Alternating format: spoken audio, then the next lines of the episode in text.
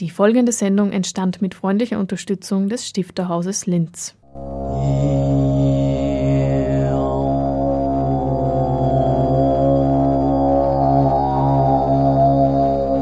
Literatur im Radio.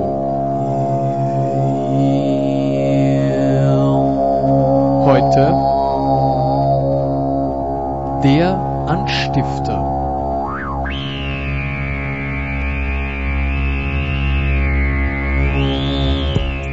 Liebe Hörerinnen und Hörer, einen schönen Nachmittag und herzlich willkommen zum Anstifter, dem auditiven Literaturmagazin des Stifterhauses im Kultur- und Bildungskanal von Radio Froh.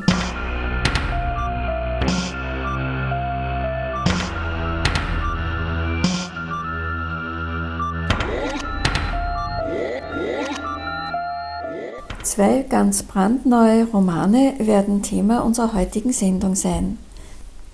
Was wir ahnen ist der neue Roman von Rudolf Habringer und Bitter ist der Roman von Ludwig Laher, in dem er einem NS-Verbrecher nachspürt, der nach dem Krieg fast ungeschoren davongekommen ist.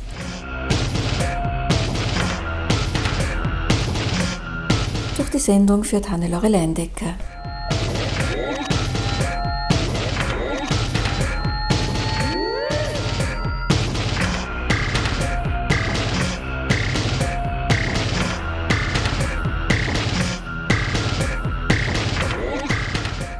Zwei brandneue Bücher sind das Thema unserer heutigen Sendung. Einerseits äh, der Roman von Rudolf Habringer mit dem Titel Was wir ahnen und von Ludwig Lahe erschien der Roman Bitter, in dem er Leben und Taten eines Nazi-Verbrechers nachzeichnet.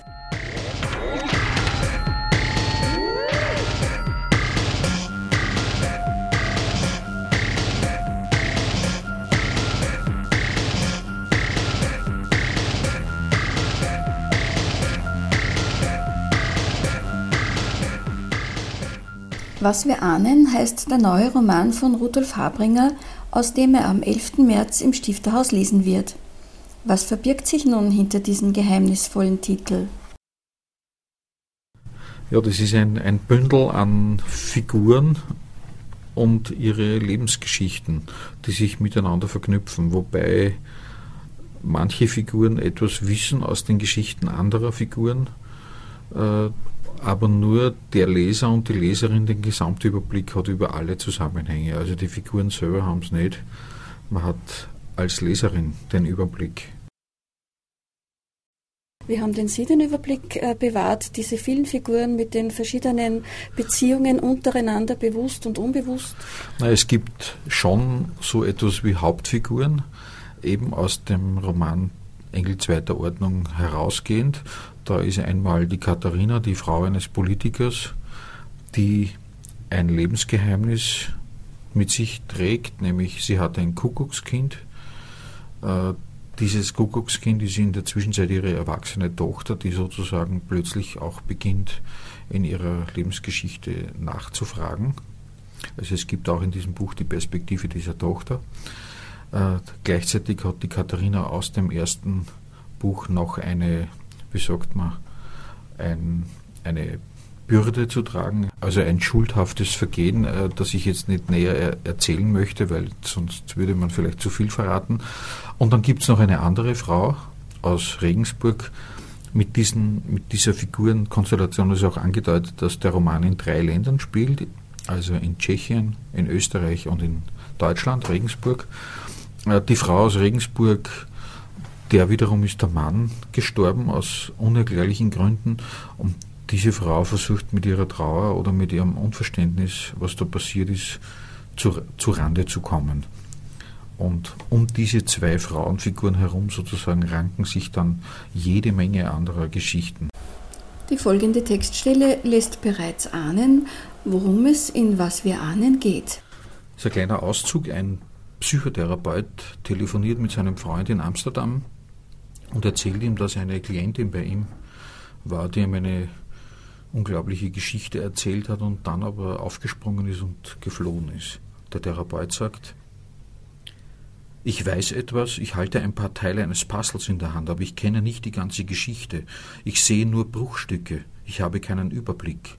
Und mein Wissen ist wertlos, ich muss es sogar für mich behalten, aus Berufsethos. Steile Geschichte, oder? Die vermutlich nur zeigt, was der Fall ist. Wir wissen mehr voneinander, als wir meinen, von unseren Geschichten, unseren Geheimnissen, und wissen doch nichts von den feinen Verzahnungen, die unser aller Leben verbinden, die uns manchmal mehr verbindet, als wir für möglich halten. Du wolltest einen Schwank aus meinem Leben hören. Das war er. Es gibt nichts, was es nicht gibt. Und manchmal stimmt sogar, was wir ahnen. Äh, wenn man das Buch liest, erinnert man sich sofort an das vorhergehende Engel zweiter Ordnung. Das heißt, es ist eine Art Fortsetzung, ist aber auch für sich zu lesen. Man kennt sich auch so aus. Haben Sie von vornherein äh, geplant, das fortzusetzen oder hat sich das ergeben? Das hat sich ergeben, aber ich würde es genauso einschätzen, wie Sie das sagen. Eben, es ist eine Art Fortsetzung, aber man, es ist auch ein selbstständiges Buch, weil es von der Form her ganz anders ist. Während Engel zweiter Ordnung drei Hauptfiguren hat, ist es hier eine ganz große Gruppe von Menschen, denen man begegnet und die auch völlig für sich stehen könnten. Man könnte das Buch auch, wenn man möchte, als, als eine Serie von Erzählungen zum Beispiel, in sich abgeschlossenen Erzählungen lesen. Die sind nicht länger wie 10, 15 Seiten. Die Idee kam tatsächlich erst nach Abschluss des letzten Buches.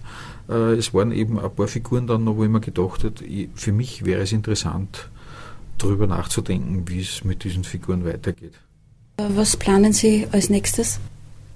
Das ist eine gute Frage, eher eine Auszeit für mich, weil ich in den letzten Jahren viel und sehr viel auch auf Termin gearbeitet habe. Es ist ja nicht nur jetzt dieser Roman herausgekommen, vor ein paar Monaten ist ein Satirenband, der fünfte, herausgekommen, erst vor drei Monaten. Davor hatte ich ein Stück gemacht, Theaterstück, und dann war gleich vorher noch der letzte Roman und ein Kinderbuch war dazwischen. Äh, ich werde jetzt meine, meine Gedanken ein bisschen sammeln und schauen, welches Projekt mich als nächstes interessiert und vielleicht dann im Herbst mit was neu beginnen. Aber bis dorthin gönne ich mir eher ein bisschen eine Schaffenspause. Das heißt nicht, dass ich nichts tue. Ich muss ja irgendwie schauen, dass ich ein paar Lesungen mache. Im Sommer zum Beispiel werde ich zur Abwechslung einmal bei einem kleinen Theaterprojekt mitspielen, aber so auf in unmittelbarer Nähe in Ottensheim. Mein Bruder inszeniert dort war es ein Stück vom äh, Unger, fällt mir der Vorname jetzt nicht ein, also der Texter von den Schmetterlingen war das. Äh, Zwölfe Leuten heißt das Stück, da werde ich eine kleine Rolle spielen. Und daneben eher mich als, als Musiker wieder betätigen in einem Jazz-Ensemble, wo, wofür ich auch ein bisschen die Möglichkeit habe, Nummern zu schreiben, also sozusagen auf meinem Nebengleis ein bisschen eher zu dilettieren und Dinge zu machen, die mir Spaß machen. Sie hörten Rudolf Habringer über seinen neuen Roman Was wir ahnen. Rudolf Habringer, Jahrgang 1960, ist Autor von Romanen, Erzählungen, Satiren. Er macht Kabarett und schreibt Theaterstücke. Er lebt als freier Schriftsteller in Walding bei Linz. Eine Auswahl seiner zahlreichen Veröffentlichungen Hansi Hinterseher lernt singen das sind Satiren aus dem Jahr 2000, ebenfalls Satiren mit dem Titel Thomas Bernhard seilt sich ab, Liebesgeschichten mit dem Titel Alles wird gut, dann der Roman Island Passion aus dem Jahr 2008 und Engel zweiter Ordnung aus 2011, ebenfalls aus 2011 Was plumpst da auf dem Mond, weitere Satiren aus 2013 mit dem Titel Felix Baumgartner reißt einen Stern. Rudolf Habringer erhielt zahlreiche Auszeichnungen und Stipendien. 1989 und 1992 den Max von der Grün Preis und 1994 hatte er einen Stipendiatsaufenthalt des Literarischen Kolloquiums in Berlin. Außerdem mehrere Staatsstipendien für Literatur.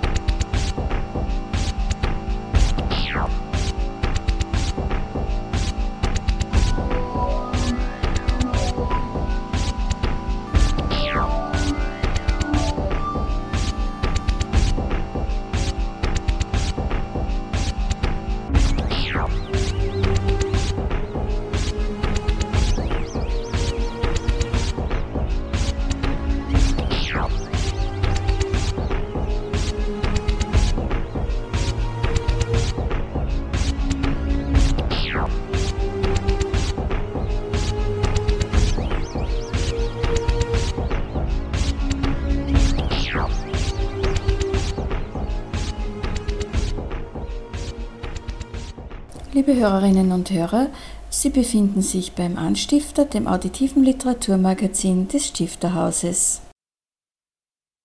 In seinem neuen Roman begibt sich Ludwig Laher auf die Spuren des oberösterreichischen Nazi-Verbrechers Fritz Kranebitter, den er im Buch Fritz Bitter nennt. Warum setzt er sich ausgerechnet mit diesem Verbrecher auseinander?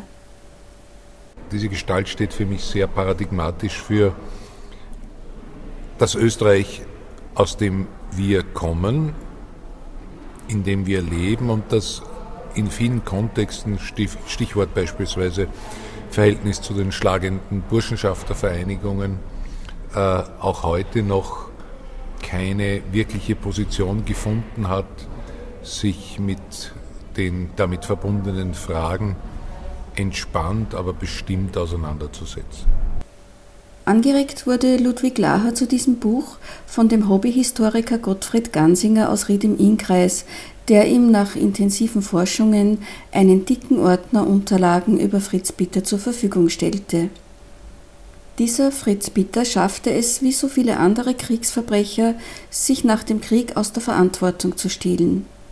Schließlich wurde er nur für die illegale Mitgliedschaft bei der NSDAP verurteilt aber für die tausenden Morde, die auf sein Konto gingen, wurde er nicht zur Rechenschaft gezogen. Das ist natürlich keine wirklich neue Erkenntnis, das war bei vielen anderen Menschen auch so. Ich glaube, was an, an, an, dieser Gestalt das Spezifische ist, ist, dass das öffentliche Wirken und Werken und auch das Privatleben, das ich ebenfalls sehr sorgfältig recherchiert habe, auf so merkwürdige Weise äh, komplementär ausfallen, wie man das nicht häufig findet bei Kriegsverbrechern dieser Größenordnung. Und was mich eben besonders gereizt hat, ist auch, dass es sich dabei um eine Gestalt handelt, die durch ihr persönliches Charisma, ihren Intellekt, ihre schnelle Auffassungsgabe auch prädestiniert war, äh, nach dem Krieg mit allerlei Winkelzügen äh, sich in ein Licht zu setzen, das ihr nicht zukommt. Erstaunlich allerdings, ähm, wie sehr die Justizbehörden die wirklich oft auf goldenen Tellern dargereichten Möglichkeiten einer solchen Gestalt habhaft zu werden, ignoriert haben. Man wusste, es gab kein wirklich gesteigertes Interesse in der Zweiten Republik, der frühen Zweiten Republik, äh, der großen Kriegsverbrecher habhaft zu werden. Aber die gekonnten Ausweichmanöver oder, oder das sich blindstellen der Justiz in einem derart eklatanten Ausmaß ist schon erstaunlich. Ein Detail seiner geringen Strafe war die Aberkennung seines akademischen Titels. Wie er und die Behörden damit umgegangen sind, zeigt sehr deutlich einerseits das Unrechtsbewusstsein des Fritz Bitter, andererseits aber auch die Haltung der Republik Österreich nach dem Krieg. Ja, diese Recklessness, diese absolute Ignoranz gegenüber Entscheidungen der Behörden äh, kennzeichnet ihn. Also Fritz Bitter musste einräumen, dass er illegaler Nationalsozialist war. Für diesen Tatbestand ist er zu einem Jahr Haft verurteilt worden. Später im Leben hat er sogar versucht, durch ein Wiederaufnahmeverfahren selbst dieses, diesen kleinen Makel noch aus seiner Biografie streichen zu lassen. Die einzige Konsequenz außer diesem Jahr Gefängnis äh, für ihn war, dass er nicht mehr als Jurist in den Staatsdienst zurückkehren konnte und dass ihm der akademische Grad aberkannt wurde. Das hat aber konsequent, äh, solange dies der Fall war, ignoriert und als eines seiner Opfer um die Privatklage nämlich eines seiner Opfer aus der Zeit der NS-Herrschaft, um die Privatklage zu unterfüttern, die es gegen äh, Fritz Bitter anstrengte. Im Klammer gesagt, diese Privatklagen führten auch so gut wie nie zu irgendetwas. Hat es äh, auch darauf hingewiesen, dass er unbefugt äh, weiter seinen Doktortitel führen würde. Die einzige Konsequenz, die sich daraus ergab, war, dass er kurz danach um die Wiederzuerkennung des Doktortitels ansuchte und ihn nicht ablegte, sondern einfach dann auch äh, ihn wieder zugesprochen erhielt und quasi durchgehend mit seinem akademischen Grad firmiert hat. Er hatte sogar die Chutzpe bei Gnadengesuchen an den Bundespräsidenten, sich als Doktor zu bezeichnen, der zu diesem Zeitpunkt sicher nicht war. Diese Gestalt Fritz Bitter hat sowohl im Privatleben, Stichwort seine eigene Schwester, deren Mann, also sein Schwager, als eines der ersten NS-Opfer von den Nationalsozialisten eben ermordet wird, äh, was zu fürchterlichen Schwierigkeiten für die Familie, also für die übrig gebliebene Frau und die Tochter führt, ohne dass der Bruder irgendwie hilfreich zur Seite gestanden wäre, die ganze NS-Zeit, der ein hoher NS-Funktionär wurde. Diese Frau erlaubt es sich nach dem Krieg, als der Bruder dann an sie herantritt, sie möge als Witwe eines österreichischen Märtyrers, eines NS-Opfers, doch für ihn eintreten und sagen, er kann kein so böser gewesen sein.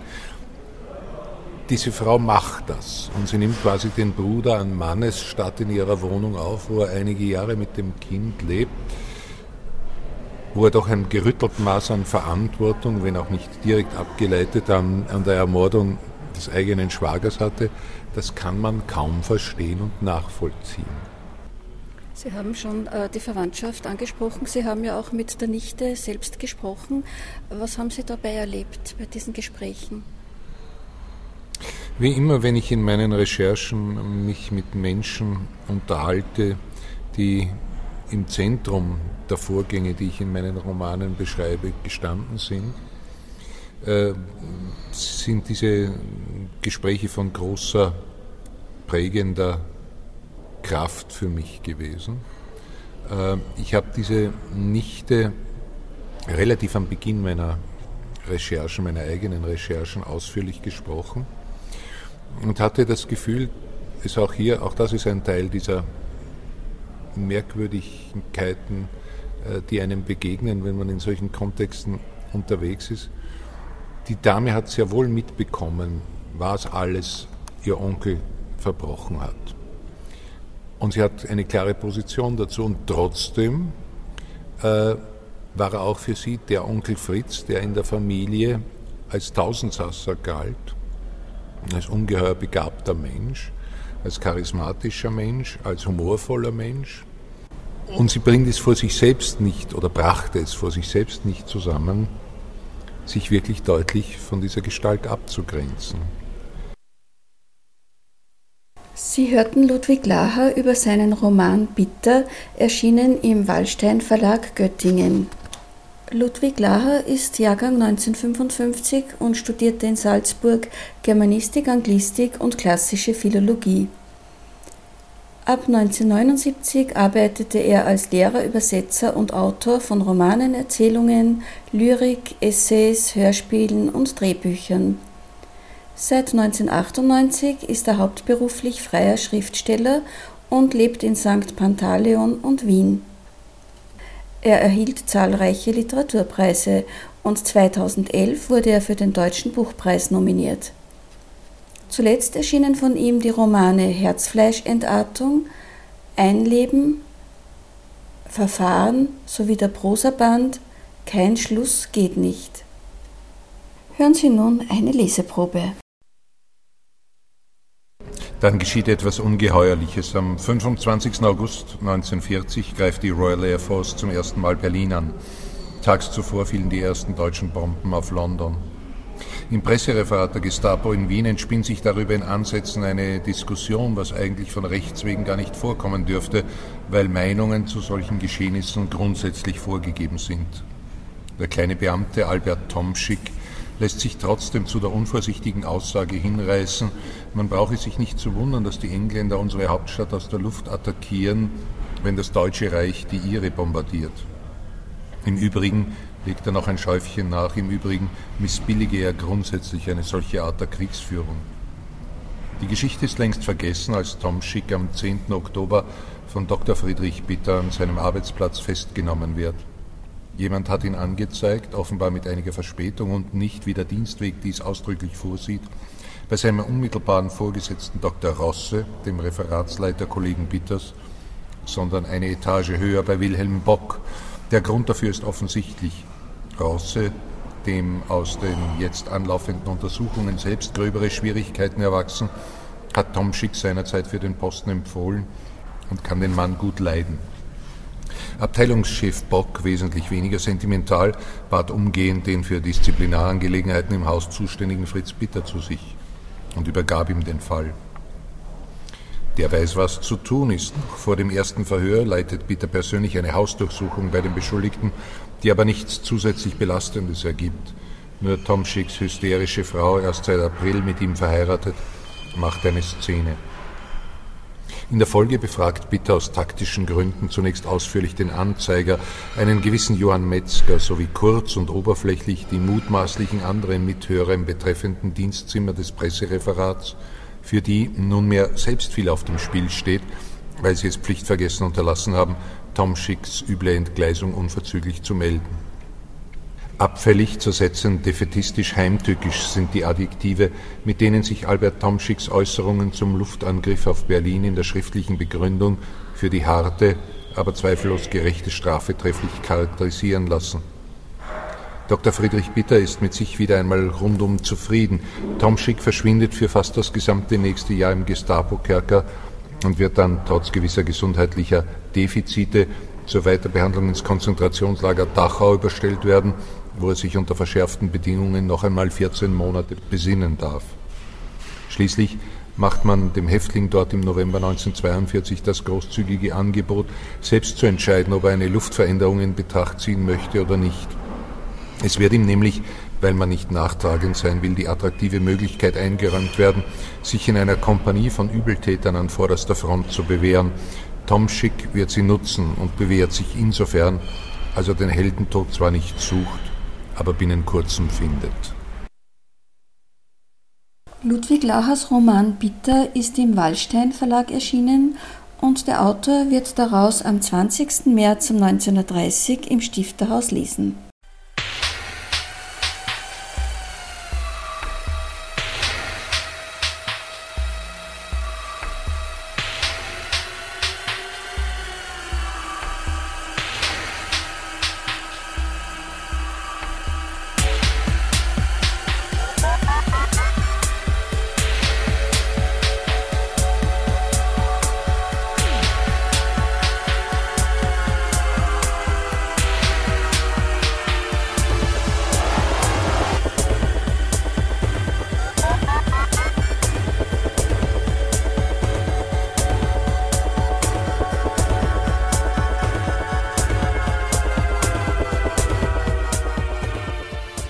Das Programm des Stifterhauses im März.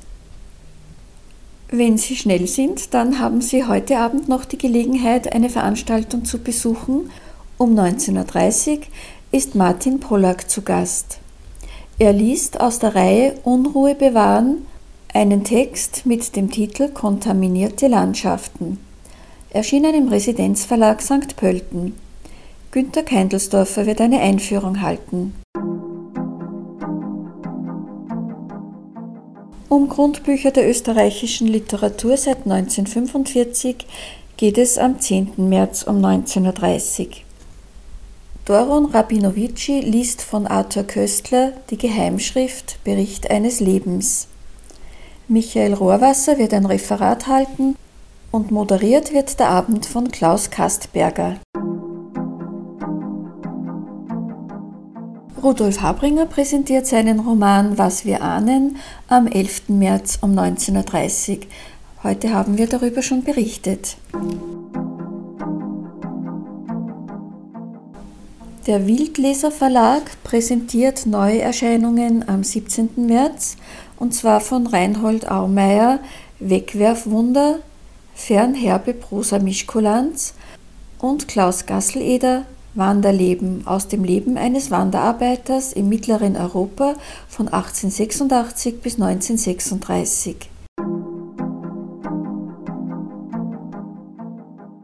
Am 20. März liest Ludwig Laher aus dem Roman Bitter, über den wir heute schon im Interview berichtet haben. Die Ausstellung Next Comic im Literaturcafé wird am 21. März um 12 Uhr eröffnet. Johanna Wögerbauer präsentiert die erste Printausgabe von Nordlicht sowie die Kaltnadeldruckplatten mit den gravierten Originalen. Die Ausstellung ist von 22. März bis 7. September geöffnet. Sie können sie jeden Tag, außer am Montag, von 10 bis 15 Uhr besuchen, sowie an den Veranstaltungsabenden ab 18.30 Uhr. Es ist dies ein Kooperationsprojekt mit Next Comic Festival. Britta Steinwendner liest am 25. März um 19.30 Uhr aus ihrem Roman An diesem Punkt der Welt, erschienen im Heimon Verlag Innsbruck. Christian Schacherreiter wird eine Einführung halten. Im sogenannten Hörtheater im Stifterhaus werden Texte von und über Richard Billinger präsentiert, und zwar am 27. März. Unter der Regie von Thomas Hinterberger wirkten Birgit Schwamberger Kunst mit sowie Ferry Oellinger und Fritz Mooshammer. Diese Veranstaltung findet im Rahmen der Ausstellung Heimatkörper Kunst Richard Billinger und seine Archive statt. Am 31. März gibt es eine Buch- und Verlagspräsentation 25 Jahre Bibliothek der Provinz. Marie Kolbin liest aus den Tagebuchaufzeichnungen von 2000 bis 2013 mit dem Titel Tabu. Und Ilse Hartl liest Erkämpfte Niederlagen und andere Kurzgeschichten. Für genauere Informationen steht Ihnen wie immer die Homepage des Stifterhauses zur Verfügung www.stifterhaus.at. Damit ist der Anstifter im März auch schon wieder zu Ende. Sie können die heutige Sendung morgen in der Wiederholung um 8 Uhr früh noch einmal hören und sie steht auch auf der Froh-Homepage zum Anhören und Downloaden zur Verfügung www.froh.at Kultur. Außerdem sind die Sendungen des Stifterhauses auf der Homepage des Stifterhauses verlinkt. Wenn Sie Lust haben, dann werden Sie natürlich auch im April wieder wenn Sie Lust und Interesse haben, dann werden Sie natürlich auch im April über die Veranstaltungen des Stifterhauses wieder informiert. Schalten Sie am 2. April um 17.30 Uhr ein. Bis dahin verabschiedet sich Hannelore Leindecker und wünscht Ihnen noch einen schönen Abend.